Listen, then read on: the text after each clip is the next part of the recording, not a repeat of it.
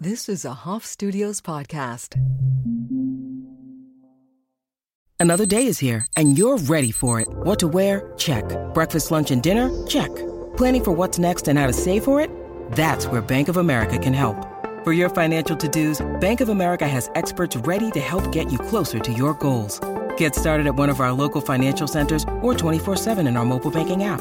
Find a location near you at bankofamerica.com slash talk to us. What would you like the power to do? Mobile banking requires downloading the app and is only available for select devices. Message and data rates may apply. Bank of America and a member FDIC.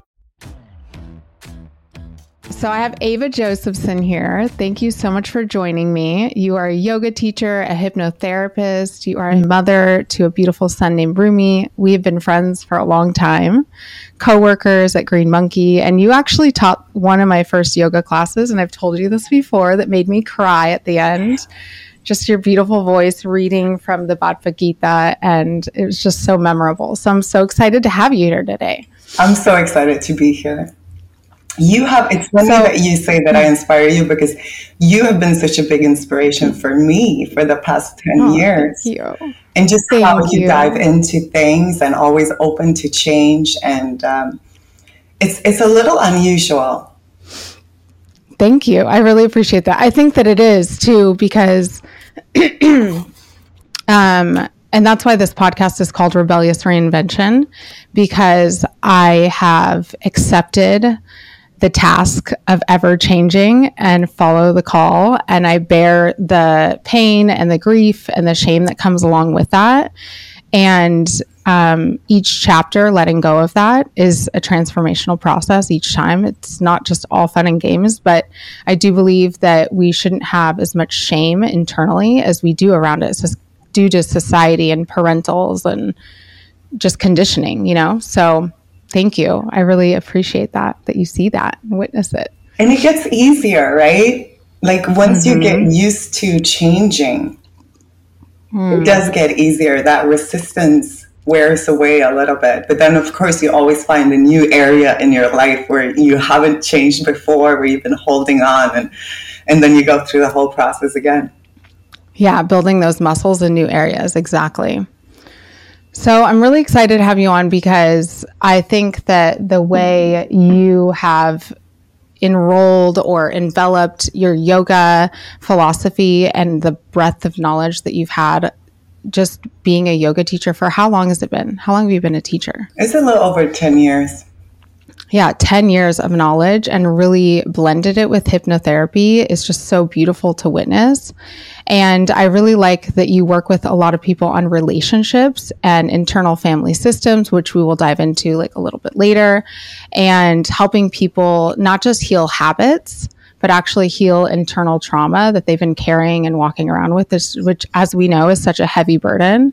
So can you just share a little bit of how you got into hypnotherapy and what it is that you're passionate about, like working with your clients with? Yeah, it was actually a, a pretty natural trajectory for me because when I found yoga and mindfulness, that was a huge shift to be able to sit with your emotions and your self talk. And then mm-hmm. after a while with mindfulness, you become very aware of how you talk to yourself. And mm-hmm. it doesn't necessarily always give you the easy tool to change it. I remember I used to work a lot with mantra. I would kind of like override my self talk with a mantra on top of that self talk. And that was super powerful at the time because it made me stop telling myself that I was no good or um, I wasn't good enough.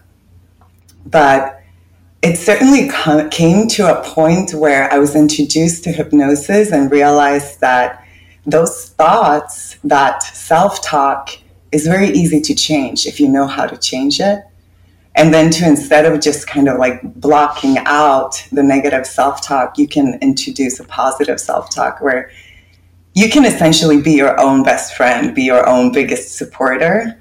And that's kind of incredible to me because that was never the case as I was growing up. And that was never introduced to me. It was only important how you speak to other people. You were told to be nice to other people, but you were never told that it's so important how you talk to yourself inside your own head. And that's such a valid point because, like, as we're raising toddlers moving into five years old, like our kids are really similar in age, you know, um, you know, we're reading the parenting books, we're learning as we go. And as we've learned and as we know now, our self talk is learned by our family and our environment and how people are speaking to us and others in the home generally. Yeah. And so, can you share a little bit about how that internal self talk is formed and why mantra or affirmations, things like that, don't necessarily, they're, they can be temporary fixes, but they don't actually change our inner dialogue? Yeah. So, when you're a kid, a lot of times you're told, why are you doing that? Even even as far as what's wrong with you, or can't you see that you're hurting so and so? You're hurting your friend. Um, we don't maybe say straight up you're bad, but when we say what's wrong with you or why are you doing this, we are saying you're bad, and that is, we're we're using shame. Yeah, exactly. Yeah. So that yeah. is the self talk that comes out of that kind of dialogue. Mm. So as a child, um, when somebody is told, why are you doing this? Their internal dialogue is something like, yeah, what is wrong with me? There's got to be something mm. wrong with me. And so, how does hypnosis really break that patterning and you become your own best friend through hypnosis? How does that work? So, we know that people typically change when they go through very big life changes like if you ask a random selection of people, when did you have a big mindset shift? They would typically say, when I moved to another city, when I lost a loved one, when I went through a breakup, when I had a severe illness, this kind of thing. We know that. We know that if we just ask somebody or tell somebody, you should change, you should stop doing that, mm-hmm. it doesn't create that mindset shift. Instead, it's yeah. similar to that toddler being told, What's wrong with you? Um, it instead creates an internal conflict. Hmm. So, if you want to create change without having to make a huge um, external change, such as moving city or getting a divorce or, or whatever big eternal shift, you have to create the fertile ground for a change through an inner internal alignment. And that's that's the art of hypnosis. There's many ways to do it. It always starts with a very deep relaxation. In order for it to work that's always the number one thing that you have to be able to really relax in that moment so that you acknowledge everything that's going on inside what is the part of you that doesn't want this change? What is the part of you that's comfortable mm. with the way you are? What is the part of you that's rebellious, saying, No, I'm not going to do it? Um, what is the benefit of the old way of doing it? And how can you achieve that same benefit? A lot of times it's safety, obviously. If we've been doing mm-hmm. something forever or for a long time, it feels safe to do it that way. It's comfortable. So that part of you that wants to be safe, that wants to be comfortable, has to receive a way to make this change and still have the benefit of feeling safe and feeling comfortable. So you have to be very relaxed in a hypnosis session, very relaxed, feeling very safe. And then all parts of you can speak up and let you know this is why we do so and so. Um, this is what we get out of it. And then you find a way for your whole being to jump onto this new thing, feeling still safe and comfortable. That's so beautiful. Um, something you said. There's many ways to do hip, to yeah to do hypnosis. So, what is the way in which you were trained, and what is the practice that you utilize? I was trained in uh, Divine Feminine School of Hypnosis, which is a very intuitive, artistic hypnosis form. So it's very free. And I continue to read a lot and, and grow a lot after my training. I love Richard Bandler. Um, some believe he's the best hypnotist today. Um, the way that he approached people is with endless curiosity, like mm, just letting go of any preconceived notion that you have about how people act and just ask, ask, ask, ask. Okay, so when you do this, what happens? How do you think when you do it? How do you feel when you do it? What's the benefit? And get so endlessly curious that eventually you find mm-hmm. the root of, okay, this is where this behavior is coming from. Because whenever you know what, a, what is the root of a behavior, it's actually pretty easy to change it if there's trust between the hypnotist and the client. So, awareness is one of the biggest aspects of creating change, really Absolutely. finding that spot. That's so beautiful. Something else you mentioned is like what part of yourself, and I know um, you've studied parts work. Can you share a little bit more an internal family system? Just share with the audience a little bit more about that. I'm so curious myself. Well, we always speak in a way that we acknowledge parts because we always say, part of me wants to move, part of me wants to stay, part of me wants to wake up, mm-hmm. part of me wants to sleep in, right? We all have that kind mm-hmm. of vocabulary. Uh, so we're very aware of it.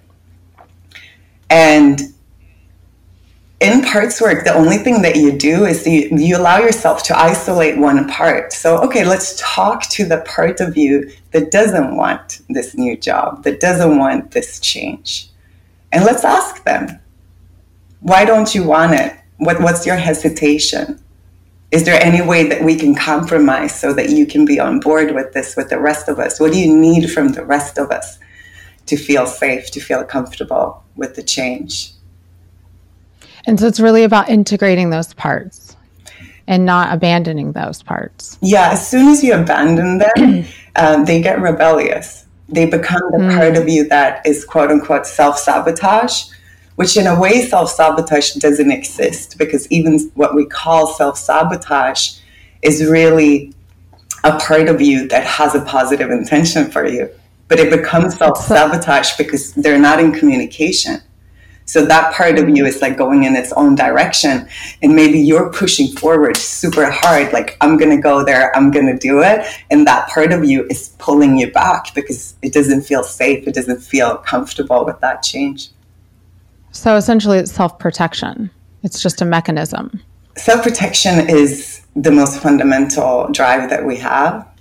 And subconsciously, everything boils down to either self protection or pleasure. Wow, it's so simplistic. It is so simplistic yet not a simple experience. So I wanted to talk a little bit about like how you got into your spiritual awakening, how you became a yoga teacher and really and then, you know, kind of fast forward into like you've been so honest and vulnerable with how trauma has affected your life and why it's so meaningful to have this healing in your life. Fast forward to like more recently, in just the past few years, I've seen a huge change and shift in your energy, in your relationships, the way you relate to the world. And so, if you can just walk us through some of that story of like what your childhood might have been like and the things that you experienced that led you to this point and why that's creating such a ripple effect in your community and your clients in their relationships and their healing. Yeah. I mean, I had a very difficult childhood. I didn't have a good relationship with my parents.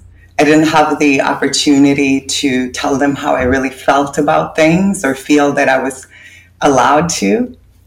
And, and these are, of course, very subtle cues that you receive as a child. It's not that you're told straight up, like, hey, you're not allowed to express yourself, but you're, you're told through facial expressions, through um, consequences.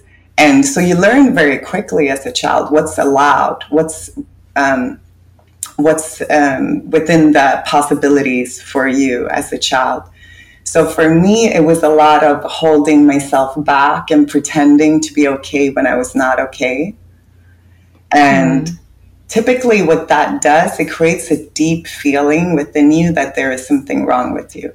Because you see other people and you see them being free and you see them expressing yourself themselves and asking for things and being open and honest with their needs, but you know that you can't do that and then you have to rationalize that in some way. So often we rationalize that by saying there's something wrong with me. I'm not allowed to be me. If I was me, it would be terrible.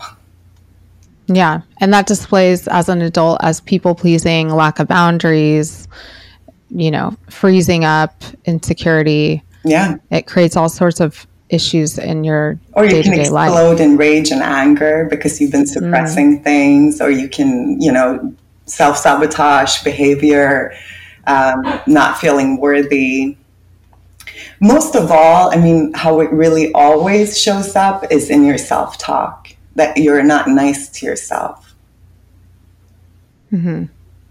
and so how did how did you become a yoga teacher and how did you what was your spiritual awakening path? I moved to new york when i was 25 i grew up in sweden and um, i wasn't aware of my upbringing and exactly what was going on to be honest. I was not aware at all at the time but i had a very very deep urge to leave everything. And when I went to New York, I was 23 when I went to New York for the first time. I felt the most amazing feeling of being free. It was like I left those subconscious programs of having to be a certain way, I left them behind. And I realized also the American way, which is different from the Swedish way, is mm-hmm. when you say something to an American, they typically say, Good for you if that works for you, go for it, right? That's mm-hmm. not a Swedish uh, mentality. And I loved that mentality. I was like, I can, I can move here and I can tell everybody this is me. And they're just going to be like, good for you. Like there's no judgment of that. It's just acceptance. At least that's how I felt. Of course, it could be mm-hmm. different if you grew up in America. I'm sure you have, you know, your own complaints of the culture. Well, there's um, like microcultures within America too, and you were in New York, so in a, in that particular bubble too, that it's very much like that. but it's interesting because I, yeah, I experience you like that. Like when I met you, you're just like accepting of all different kinds of people, places, things. You're like, good for you, and I love that about you because you. So you really embody that aspect. I love that. Yeah, for me, it was that move from Sweden to New York gave me permission to make a lot of big changes. But like I mentioned, I didn't have the awareness yet. So sometimes you have big changes just from um, big life changes, right? You have big mindset changes from big life changes. So I was very free in New York. Then it started to creep up on me, which is also something that is pretty common. You move far away and you kind of leave a lot of your old programming behind. You feel very free. And then you start, in my case, you start having nightmares. And in my nightmares, I would see my old self, my younger self, still in Gothenburg, Sweden, still suffering and I would wake up and, and be like, what does this mean? And I always had a very, very deep interest in dreams and the subconscious mind. So I paid a lot of attention to my dreams. And when the dreams started getting very intense like that, um, it, it was it was very upsetting for me. And and I started actually after three years in New York, I started feeling very burnt out. I started feeling like I've been very free. I tried so many things. I expressed myself so much, but I didn't yet have the ability to really take care of myself, to really see what I mm-hmm. needed. And, and that started showing up more and more. Um, and I got the opportunity to go to Miami for a few months, uh, supposedly for a job. And once I was in Miami, I started to calm down a lot it was a very calm place. I was able to really sit down and start to um, journal a lot, go through like, I was one person in Sweden, then I moved to New York, I was another person. What really happened? What is it that I'm going through? Like, why am I going mm-hmm. through this? What's going on subconsciously? And then around the same time, I started getting very interested into yoga. I had a yoga class um, where in Shavasana, the end relaxation part of a yoga class, I had a huge feeling of bliss. Like, I don't know how to explain it. Some people will call it maybe a Kundalini awakening, or I mean, mm-hmm. it all depends on, you know, where you're at, what you call it. but it was just me feeling more amazing than I ever felt in my whole life. Mm-hmm. And in that moment, I decided I wanted to be a yoga teacher because I wanted to have that feeling again. So, I mean, the first motivation for me to become a yoga teacher was simply, I want this in my life. Like, this cannot be a one time thing that I feel so amazing yeah. and happier than I ever felt. So, so that's how it all started. And uh, around the same time, I learned TM meditation, transcendental meditation, and just sitting in TM, you use a mantra and you just sit with that mantra and just realizing that when the thoughts, when the negative thoughts are gone, you feel really good. You're really okay. Yeah.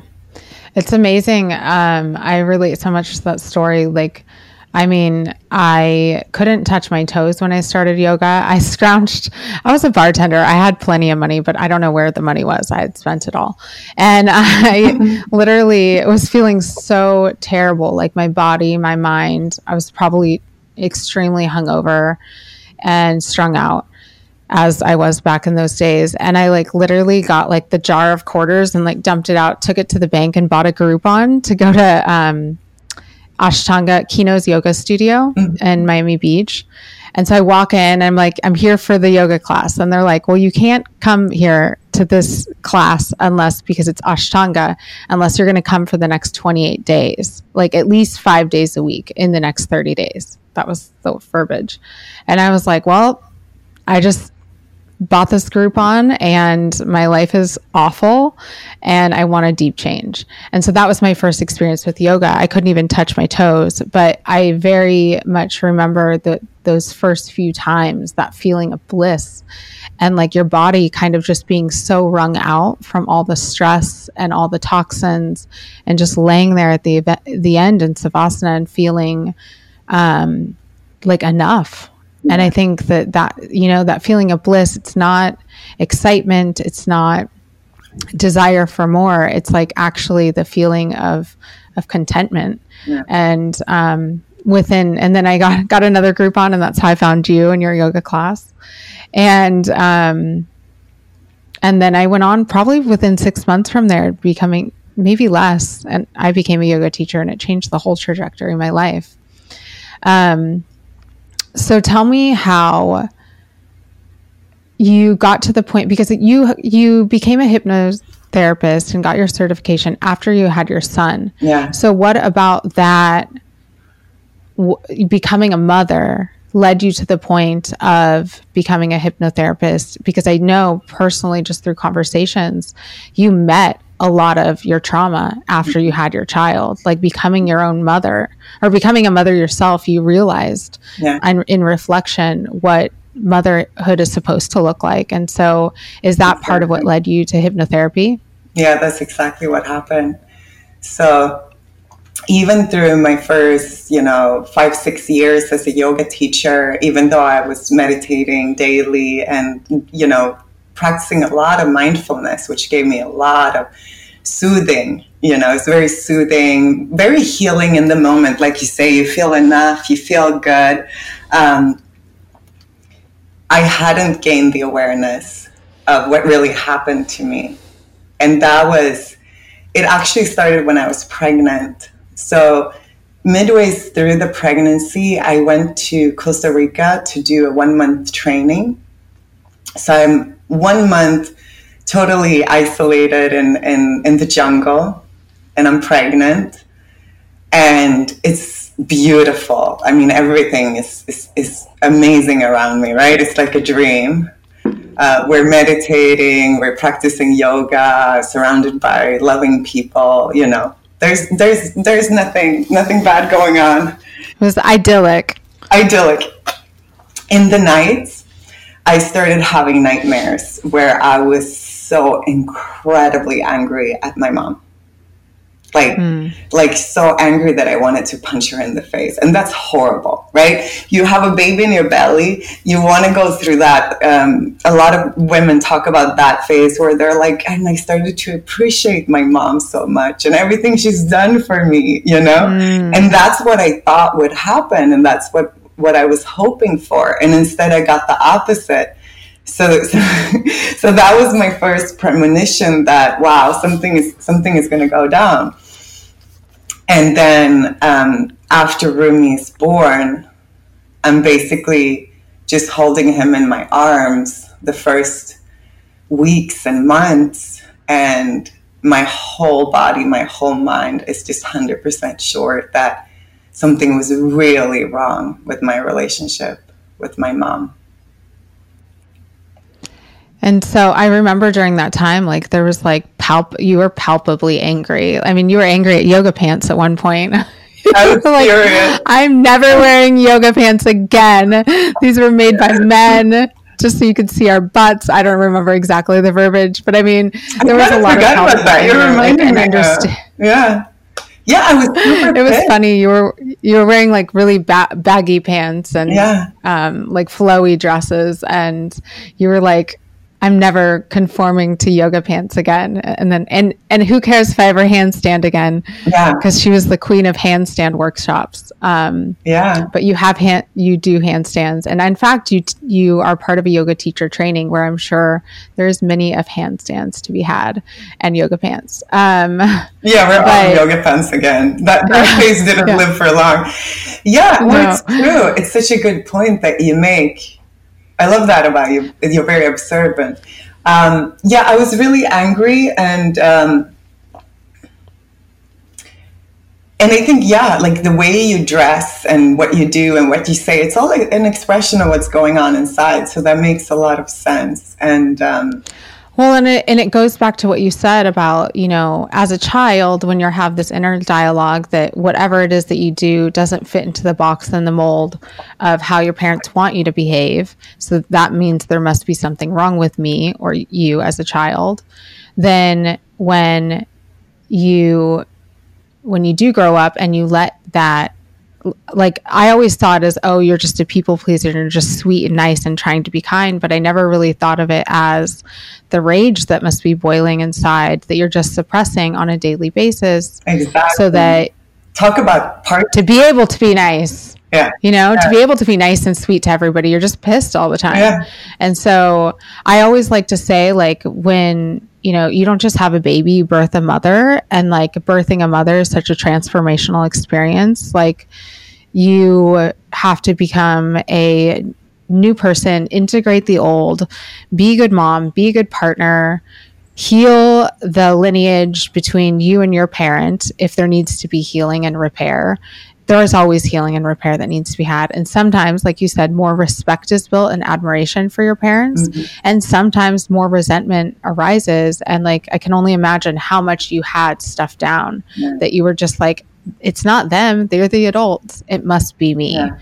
Um, and I went through several years of absolute rage and anger at my father. I had actually kind of been pretty resentful towards him for many years, but I think after I had my daughter, I think there was a subconscious thought pattern that I actually didn't really recognize that this must be it. It was like, I didn't realize it came after Samaya, I guess, mm-hmm. my daughter, but it must have been, I would never do that to her. So how could you have done that to me? I, and it wasn't even intentional abuse. It was just, bad decision making as a parent. You know, they were doing their best, but. I had a lot of resentment. And through actually hypnotherapy, somatic experiencing, coaching, therapy, all the things in the last year, I would say I really released that resentment and we have a very good relationship now.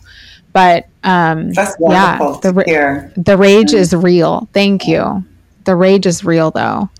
Yeah, um, it was it was very real for me. Um, I'm glad that I I've released that too. Um, I mean, as much as one can in any given moment, right? Mm-hmm. Because it could always come back. Um, yeah. But I right now what I do feel is I really want the best for my mom. I want her to be as happy as she possibly can be, but I also feel very strongly that I need to protect myself and Tell me about that. Family. What does that look like? Because I think that is so so relatable.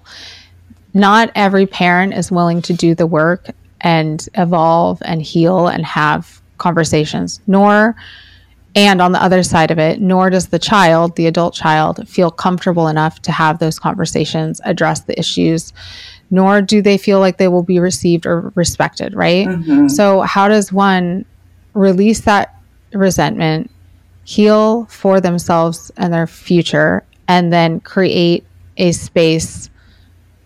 What what are they boundaries? Is it a perspective? Like, well, how do you do that?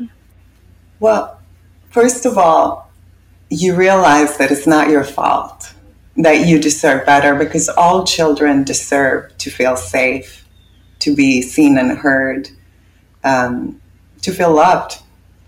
Those are mm-hmm. basic human needs, and, and we all deserve to have that. Obviously, there's no child that is born unlovable or, you know, too much to handle. Um, so once you really deeply realize that you are worthy of that and you were worthy of that, then you start to provide that for the child that you were. And that's that's how mm-hmm. healing looks like for everyone. That's that's the mm-hmm. beautiful thing, honestly, that that it's simple in that way. I don't want to say it's easy, but it's simple. It's you yeah. start to give that child that recognition that you are worthy of love. You're worthy of being supported. You're, you're worthy of happiness. Um, and, and you provide that space for them to be seen and heard. And this is your own self. Like you have, um, I always tell my clients to have a little photo of themselves next to the bed to remind them to give that. Um, and and it's very simple. It's just you in your own head just talking to that part of you that still lives in you. Your inner child mm-hmm. is always inside of you, it's one of the parts. Mm-hmm. So a lot of issues obviously comes from when that part is not being seen, is not being heard, is not being loved. If if you yeah. were an unloved child, um, you will probably push away love in your adult life until you give that unloved child the love that they want and need. Because um, there's no one else that's more important in your life than yourself. Of course, when you're really little, it's it's supposed to be your caregiver, probably your mother, your father. But once you're an adult, there's no one that's more important than you. So if you have that inner child just screaming for love, wanting love, wanting acceptance, wanting support, but you're looking outside for a person to give that to you, there's usually a lot of issues. There's a push and mm-hmm. pull, there's sabotage, there's choosing people that can't give it to you, but trying to get them to give it to you. Like I always say, you know, the pattern. Yeah, you're squeezing a stone for water. Um, hmm. And and once you just make that little shift in a way, it's like it's still the same mechanism. It's still you're looking for love, you're looking for support, you're looking for acceptance, but you're not looking for anybody else to do it. You're not looking for your parents to do it. Your parents had their window of opportunity, and that was your childhood. Unfortunately, or in a way, very fortunately, once you're an adult, they can't give it to you anymore. They had their window of opportunity. Once you're an adult, even if they were to give it now, it wouldn't make the same impact. The only person that can mm-hmm. really make that impact once you're an adult is, is yourself. You have to give mm-hmm. it to mm-hmm. yourself for it to really work, to really settle in that I love myself, I accept myself, I support myself, I listen to my needs. I'm worthy of having those needs. It's okay that mm-hmm. I need things, it's okay that I want things. I don't always have to be right or good or do the things I should do, right? Should mm-hmm. is such a red flag in any internal dialogue. Yeah. And externally, too, if somebody tells you you should do that, it, it will just make you want to do the opposite. So, whenever you hear yourself saying should, I should do that, I shouldn't do that, it's a very good time to stop and ask yourself, do I want to do that? Because if you want to do it, just say, I want to do that. And if you don't want to do it, then you're not going to do it. So there's no need to say I should because should creates that guilt and shame. I should do it, but I'm not going to do it, right? So yeah. So these this, this is the process of becoming your own best friend, right? You have to befriend that inner child. You have to befriend mm-hmm. the part of you that was hurt, that felt misunderstood, and and offer that understanding that um, there's absolutely nothing wrong with the inner child ever. And sometimes when we first approach the inner child, there is that feeling of like, oh, it's a little monster I've had people tell me straight up, like, like it's a little toddler monster who just wants to wreck things. And then you, you ask that little toddler monster, like, what do you need? Why, why are you, you know? Uh, do you ask your clients under hypnosis? Do you do inner child work? All the time. All the time. Perhaps. That's awesome. Perhaps the most common thing, honestly, that I do. And so, what does that look like? So, let let me circle back. It sounds like the first step to becoming your own best friend and to really have this healing journey, um, and to be able to really find love and have intimacy and intimate relationships and healthy, loving relationships externally, you, it, you first have to acknowledge that one, you are worthy of love. And by you, it's really your inner child, yeah. reparenting yourself. So it's an acknowledgement of deserving, an acknowledgement that you are worthy. And then it's taking responsibility that only you can do that for yourself and to really let go of the external requirements and external expectations, whether in the past, present, or future, and really say, this is an inside job. Yeah. And then, you know, I was like there for a long time, you know, but I think the most amazing thing is that, and why in particular having this conversation is so wonderful with you is because we can know all of this stuff and people can hear exactly what we're saying but it takes a lot to get over that hurdle of okay now how do i really love myself? How do i embody loving myself? And how do i really change that inner dialogue to become my best friend? Um, because i love that this conversation with you because hypnotherapy is so excellent for it. Um, can, so, can you explain to people what an inner child healing session looks like and why it works so well? Yeah, it, it comes back to what we talked about in the beginning. Like some people have, let's say they have a very severe illness. And in that moment of maybe almost dying, they suddenly realize, I love myself, right? I want to live there, you know that mm-hmm. could be how it happens and it does happen like that for many people through loss and, and you know big sometimes disastrous life changes comes a beautiful mind shift but if you want to create this it's not as simple as just listening to this podcast and being like you know to you listeners right now i realize that you it's not easy to just hear me say this and be like, okay, now I'm going to love my inner child and everything is going to be okay, right? Mm-hmm. So in hypnosis, we do create that extremely relaxed state of mind where you're able to travel in time in your imagination and you're able to go back and actually meet with your inner child.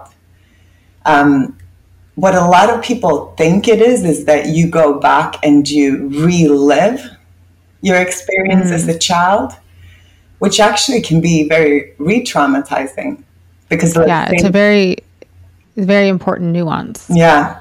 Let's say you had a very difficult time and you go back and you relive it, that might just cause even more suffering because you just experienced it again. Mm-hmm. So that's not what we do. You go back as your adult self, as the person you are now, having already survived. So the fact that you're here today means that you made it out of that situation. Whatever it was, no matter how terrible that situation was and how long it went on for, it's over now. because you're in a hypnosis session, completely relaxed, feeling completely safe, and you're able as an adult to go back and let that child know that it's over. You survived.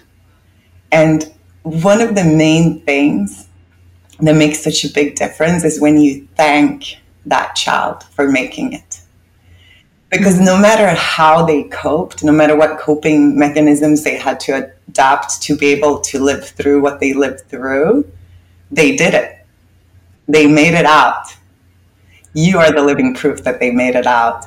So when you come back and you say, I'm Ewa, I'm from 2022, already just with that sentence, they know, holy shit, I made it.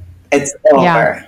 And then and you're and you're creating emotions of resiliency and you're creating a connection and a relationship between you and that inner child which sometimes we look at as like you said the little monster or a burden but instead you're building this bridge and this connection and, and admiration and adoration and love and i know for me when i've done timeline and inner child therapy it's it's amazing because I build so much compassion towards her. Yeah. You know, so much empathy, so much pride. Like I'm astonished at what she's been through at as Danielle 2022. So yeah, it's incredible. Because your perspective when you are in your childhood, and especially when you go through difficult things, you are forced to act way more as an adult than you're supposed to.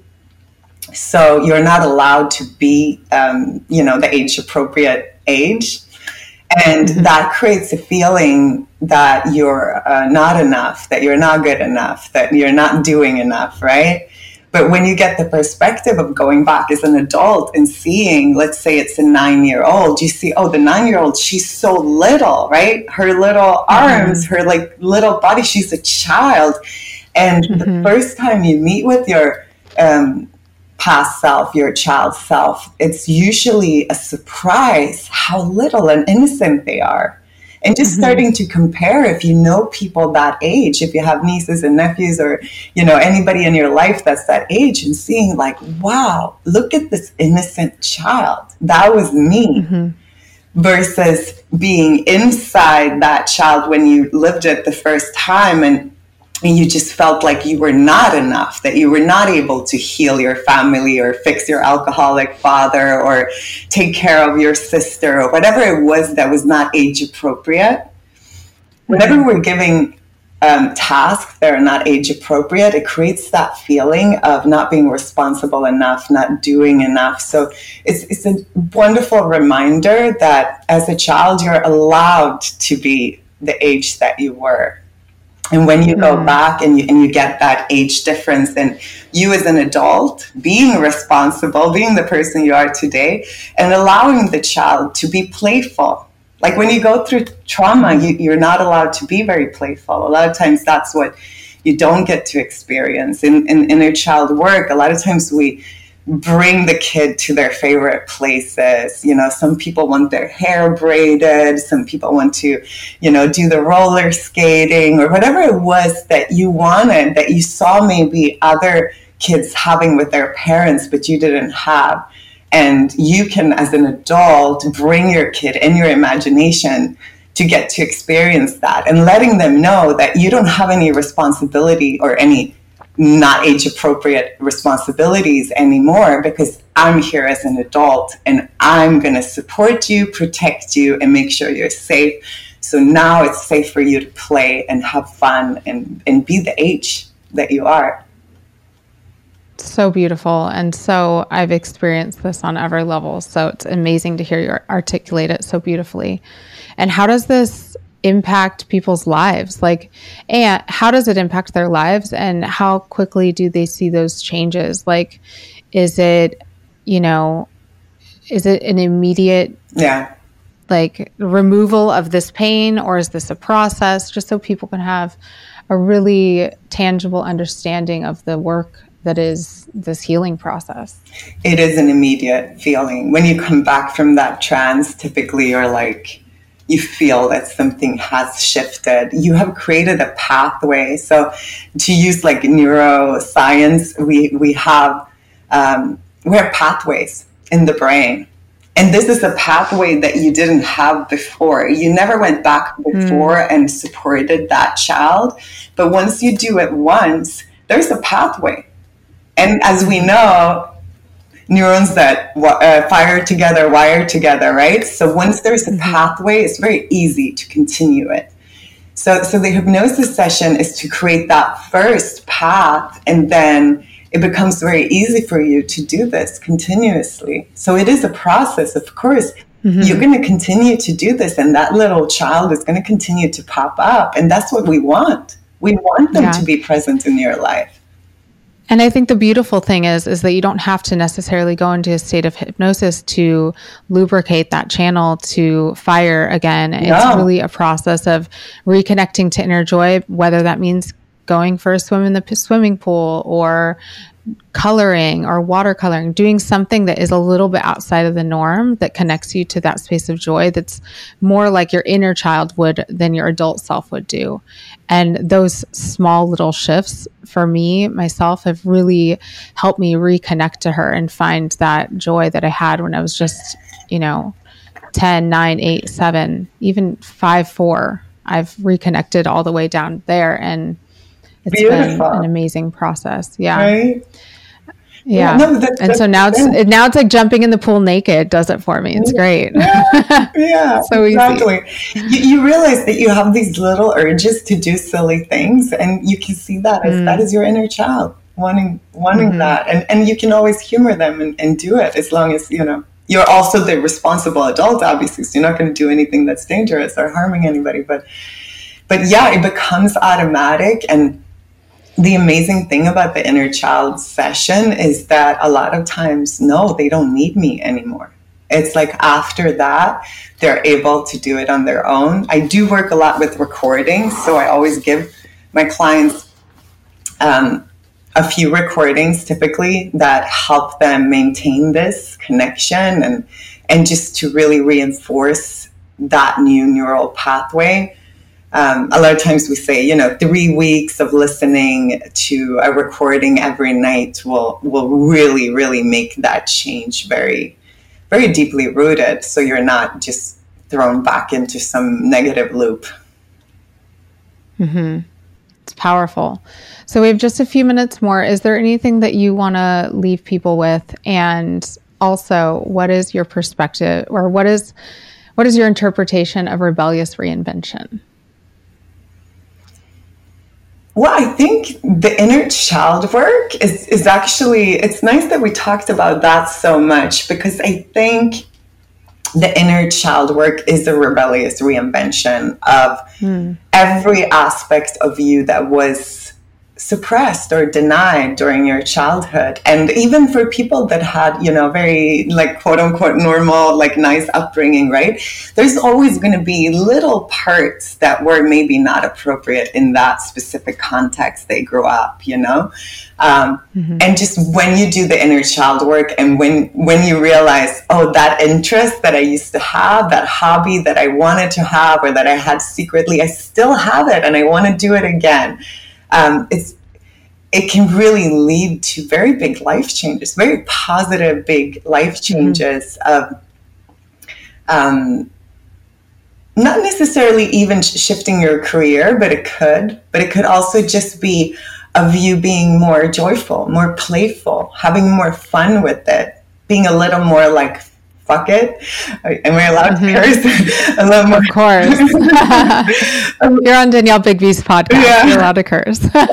Say anything you want here. Yeah, and, and, and allowing, because when you allow the child to be exactly how they are, of course, within mm-hmm. you know with, within some some parameters of not harming themselves or others, but when you allow that, you will bring that into your life like me as a mm-hmm. yoga teacher i used to follow like a lineage very like very much convinced that somebody else had the answer and the more i studied it and the deeper i went into like the rules and the culture of that lineage the closer i would get to myself versus mm-hmm. after the inner child work when i was like i know what to do i know who i am mm-hmm. it's okay that i'm like that i don't have to be like my teacher or like somebody yeah. else. I, I can just be me. It's okay. I don't have to make sense on all levels. Like we all have these um, unexpected things about us that maybe doesn't align perfectly with, with how you're supposed to be as a yoga teacher, as a mom, as, you know, a businessman, as whatever it is that you are, you kind of break out of the role a little bit, which, which is so liberating. It feels so good. So liberating. Yeah. You're your authentic self. And when you're a, your authentic self, it's also so much easier to connect with people. That was honestly the most beautiful thing that came out of it all was that the connections with other people were so much deeper because I'm mm-hmm. vulnerable. I'm myself. I'm okay with expressing real first of all have the awareness of how I really feel and then expressing it and then you do the same and then we can bond very deeply versus mm-hmm. us sitting here thinking, you know, what's appropriate for me to say now? What do you want to hear now? Right? It's very difficult mm-hmm. to create deep relationships. In a way, yeah. it's it's our like little flaws, little um, um, unexpected quirks that makes us mm-hmm. more lovable and more connected.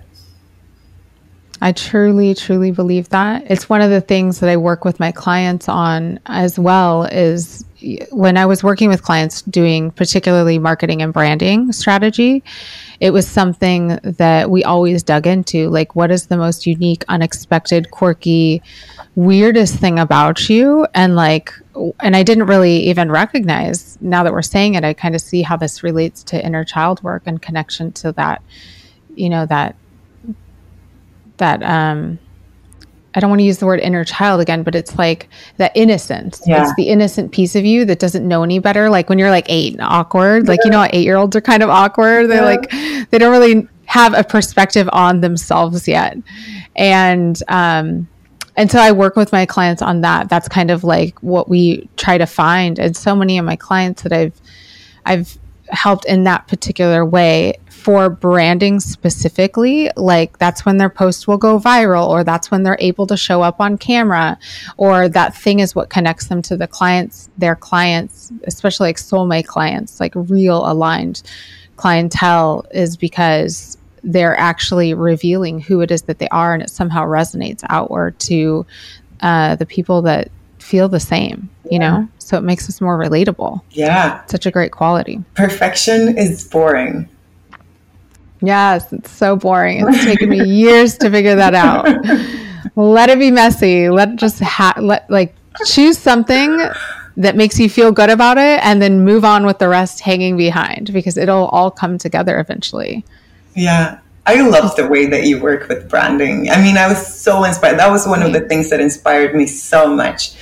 Because I remember Thank myself you. as a yoga teacher, you know, following all the rules, like showing up, being like like you know wanting to be that like super calm like person that never gets you know uh, excited yeah. about anything in a way and, and that's so not me it's not me at all so so what's so yeah. funny when i realized when i gained the awareness that like wow i'm playing a role like why am i playing a mm-hmm. role why am i not just showing up as myself and being um, you know everything that brought me here which was not just yoga obviously. There's so many other parts of me that are unrelated. Yeah, and life experiences yeah. and culture and taste and guilty pleasures you know? Yeah. you know just pleasure in general. It shouldn't have guilt attached to it but pleasures in general that have been labeled taboo.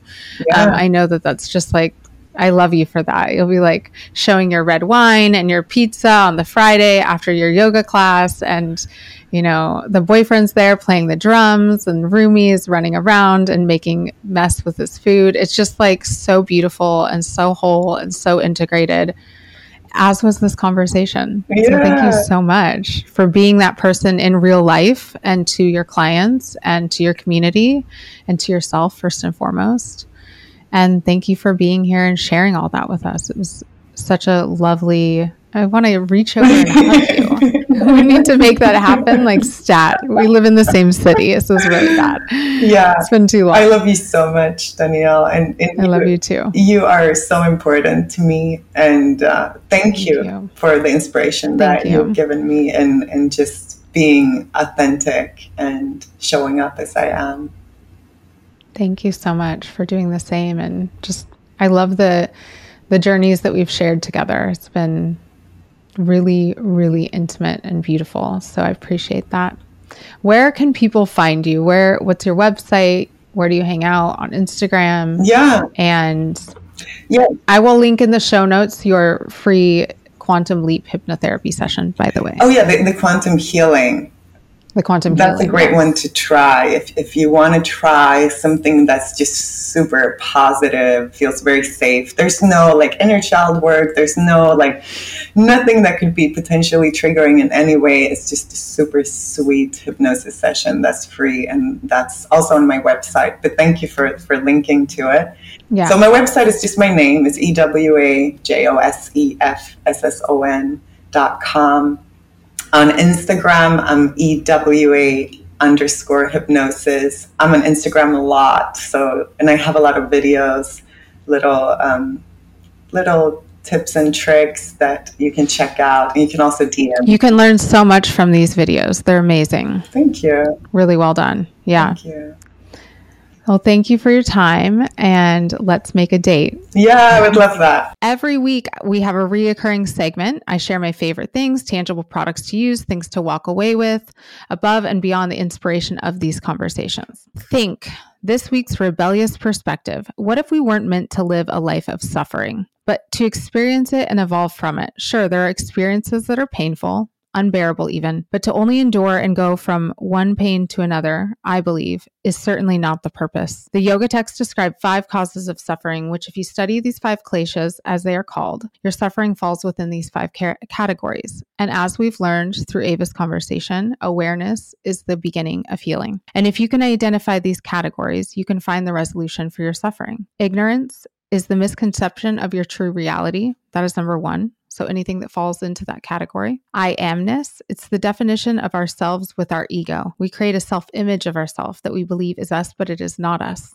Attachment, it's attraction for things that bring satisfaction to oneself. Our desire for pleasurable experience creates mindless actions and blindsided vision. We cannot obtain what we desire, we suffer. Repulsion, number four, is the opposite.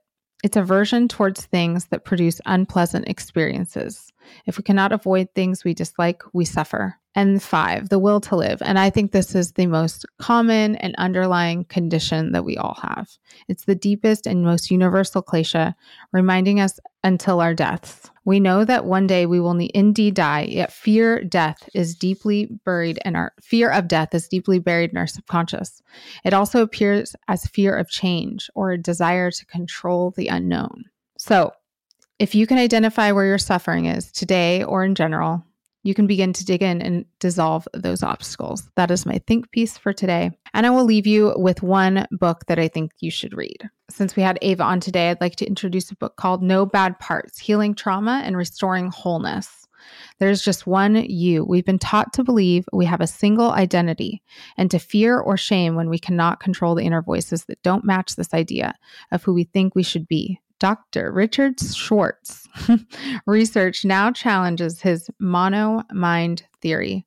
All of us are born with so many subparts Dr. Schwartz says these parts are not imaginary or symbolic. They are individuals who exist in t- inside an internal family system within us. The key to health and happiness is to honor, understand, and love every part. As always, the links will be in the show bio, and I will also link Ewa's hypnosis session there for you to grab that as well. Have a beautiful day. Thanks. Make sure you like, subscribe, and tag us on Instagram.